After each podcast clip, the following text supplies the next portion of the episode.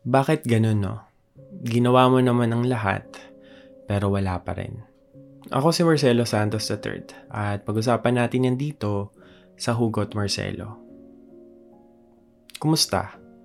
Welcome sa another episode ng Hugot Marcelo, a Spotify original podcast kung saan pag-uusapan natin kung bakit tumarating sa point na iniiwan tayo ng mga taong minahal natin kahit nagawa na naman natin ang lahat. Sa totoo lang, hindi naman lahat ng mga taong ginagawa ang lahat ay iniiwan. May mga tao ring ginawa ng lahat pero wala pa rin. Hindi pa rin nagbabago yung partner nila. Hindi pa rin nawawala ang mga red flags. Hanggang sa ilang second chances na ang nabigay pero napagod ka lang. Lalong lalo na kapag ikaw na lang yung nagdadala ng isang relasyon. Pero ano ba yung mga rason kung bakit ginawa mo naman ang lahat pero wala pa rin? Una, baka kasi hindi niya kailangan ng lahat mo. Ito yung pinakamasakit sa lahat ng rason kaya uunahin ko na. Most of the time, dahil nga na-excite tayo sa idea ng pagmamahal, ginagawa agad natin yung best of the best things na magagawa natin sa partner natin. Todo buhos ng lahat ng emosyon, lahat ng atensyon, lahat ng effort gagawin mo kasi nga may bago kang pagbubuhusan ng mga naipong love dyan sa puso mo.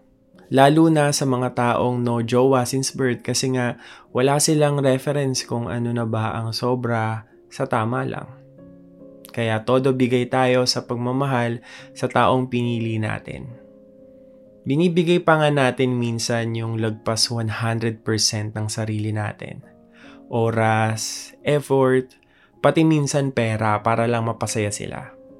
Pero 'di ba, ang laging paalala sa atin, lahat ng sobra nakakasama. Hindi lang din towards sa taong binibigyan mo nito, kundi para na rin sa sarili mo. Kasi kapag binigay mo na ang lahat at minsan sobra pa, baka kasi na-overwhelm siya. Minsan kasi sinusukat mo unintentionally yung pagmamahal na binibigay niya sa'yo ayon sa sarili mong standards. Ayon sa pagmamahal na binibigay mo sa kanya which is mali. Sa pagdaan ng panahon, na-realize ko na iba-iba tayo ng paraan ng pagmamahal may mga showy, yung talagang gusto nilang nakikita na nare-receive ng partner nila yung pagmamahal at appreciation na binibigay nila sa kanila. May mga tao ding hindi showy pero nakikita nila yung effort at nararamdaman yung pagmamahal na yun. Siguro sa susunod na episode, doon ko na lang i-discuss yung iba't ibang uri ng nagmamahal. Pero back to our topic.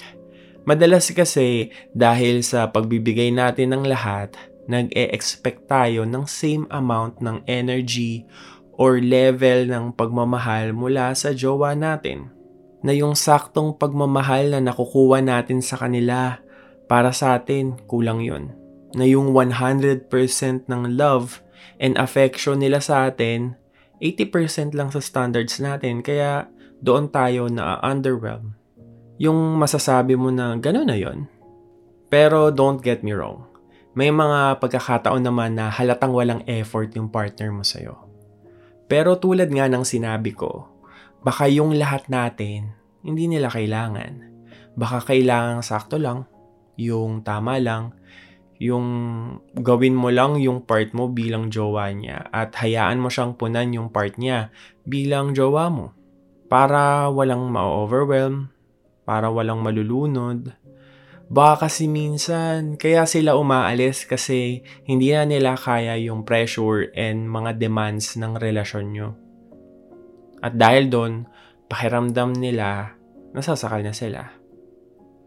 Yung pangalawang pwedeng maging rason kung bakit kahit gawin mo ang lahat para sa taong mahal mo, hindi pa rin niya nakikita yung halaga mo, ay dahil baka ganun talaga siya. Baka nasa pagkatao niya na yon kahit anong open up mo sa kanya tungkol sa mga bagay na nakakasakit sa'yo, inuulit pa rin niya.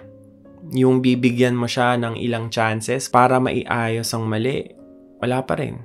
At ang malala pa nito, may mga taong sila na nga nakakasakit, sila na nga ang may kasalanan, sila pa yung feeling nila biktima sila. At minsan, ibabalik pa nila sa'yo yung mga napapansin mong pagkakamali nila sa relasyon. Mahirap magmahal ng taong hindi open sa pagbabago. Na kahit ibigay mo ng lahat, pagkakataon para magbago, pagpapatawad sa mga kamaliang nagawa, pag-intindi at pakikinig. Mapapagod ka lang kasi baliwala lang ang lahat. Siya lang ang laging tama. Sarili lang niya ang naririnig niya. Hindi mo deserve yun. Nakakapagod yun. Nakakaubos. At yung huling pwedeng maging dahilan ay siguro hindi niya deserve yung lahat mo. Naniniwala ako na ang isang relasyon ay binubuo ng dalawang imperfect na tao. And together, kailangan yung maging compatible sa isa't isa sa mga pagkukulang, sa kahinaan, at pag-uugali. Sa isang relasyon, dapat may compromise yung may pag-uunawaan, pagbabago para maging better, at pagpapakumbaba kasi magkaiba kayo eh. Ibang pananaw tungkol sa pagmamahal, ibang pag-uugali tungkol sa pakikisama, at iba't ibang paniniwala tungkol sa kung ano ba yung definisyon ng isang maayos na relasyon. Pero kapag paulit-ulit na lang ang nangyari, kapag paulit-ulit na lang kayong nagtatalo at nasasanay ka na sa sakit, hindi na tama yan. Kasi baka hindi na talaga kayo para sa isa't isa. Na kahit gawin nyo pa ang lahat, kung hindi kayo tugma sa isa't isa, wala din.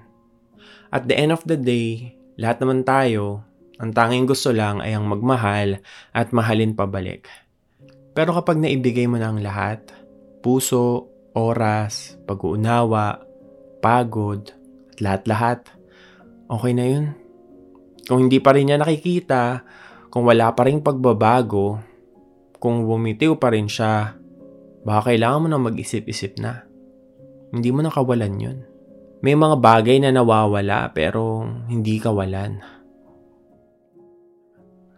Kung may kakilala kang sa tingin mo ay kailangang marinig ang episode na to, share mo na sa kanila ang Hugot Marcelo Podcast. Ituloy na rin natin ang kwentuhan sa ating Facebook group na Kwentuhan with Marcelo. Sa group na yon, pwede kang manghingi ng advice sa community at pwede ka ring magbigay ng payo sa mga taong nangangailangan. Para makasali, i-click lang ang link sa description ng episode na to. Maraming salamat sa pakikinig at huwag mong kalimutang i-follow ang podcast na to and listen for free only on Spotify. Ako si Marcelo Santos III. Ito ang Hugot Marcelo. Good luck, God bless, mahalaga ka.